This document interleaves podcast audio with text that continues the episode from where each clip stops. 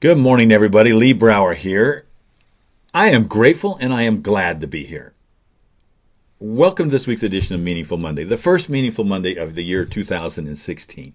And I want you to know that I have thought very carefully about what my message can be today, how I can share something with you that's meaningful to me and at the same time can be meaningful to you and help you in your progress and your achievements and your in your meaningfulness and feelings of self-satisfaction that will come as a result of this year for you.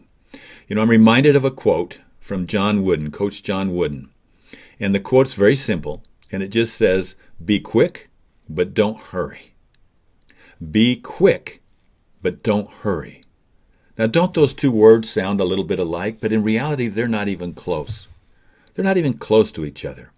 Understand it from this direct. For example, let's say that we you were going to have surgery and somebody said to you, This surgeon is always in a hurry.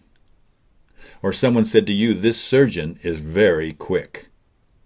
Which one would you want to have your surgery done with? The quickness of a surgeon may relate to how much experience he has, how much gratitude he has because he's in his unique ability. He's in the work that he loves to do, and he's surrounded by experts, people that he can rely upon because he's quick, but not out of control, not stressed out, compared to the the surgeon that is in a hurry. How much gratitude does he have? He's there to get through as fast as he can get through. He's under pressure. He doesn't have control of his time. think that's the way it appears anyway, doesn't it? And when a problem comes up, he probably created it. Which one do you want to work with? Think about a bagger in the supermarket.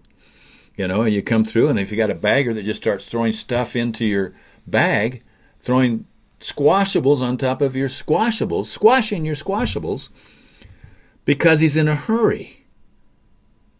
Or you could have a bagger that is very quick because he's efficient, he's in his unique ability, that's his talent, he cares, uh, and, and uh, he's not going to squash your squashables. What about you in your life? What about me as I look at myself and I say, well, Lee, what are those things that you're in just too much of a hurry about? What's the difference in the characteristics of someone that's in a hurry or someone that's quick. I think quickness equates to gratitude, preparation, and efficiency. You know, it, it's being in your unique ability, under total control, it's staying focused, understanding the essential, understanding the essential, emotionally strong, and blessed, blessed by an abundance of tears.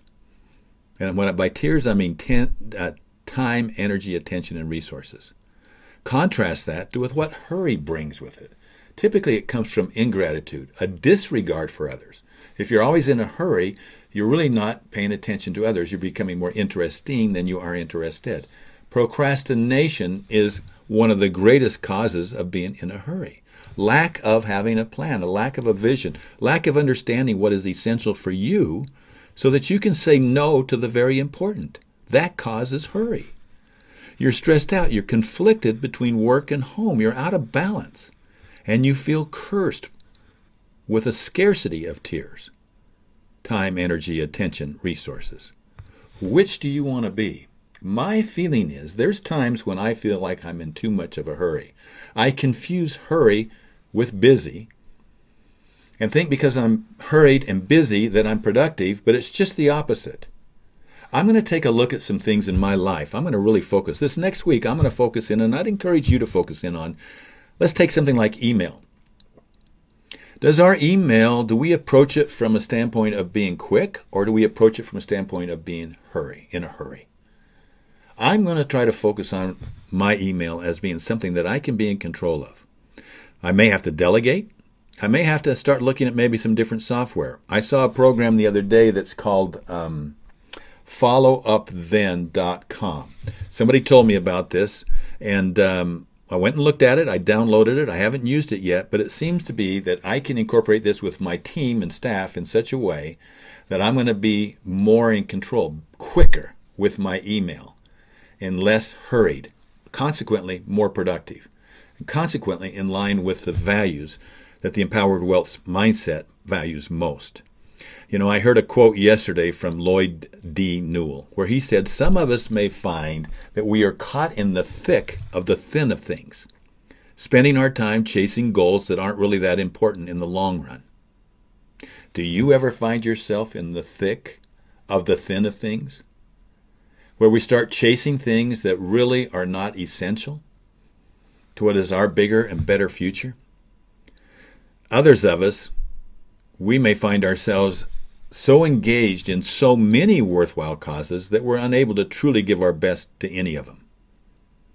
Time is such a precious gift.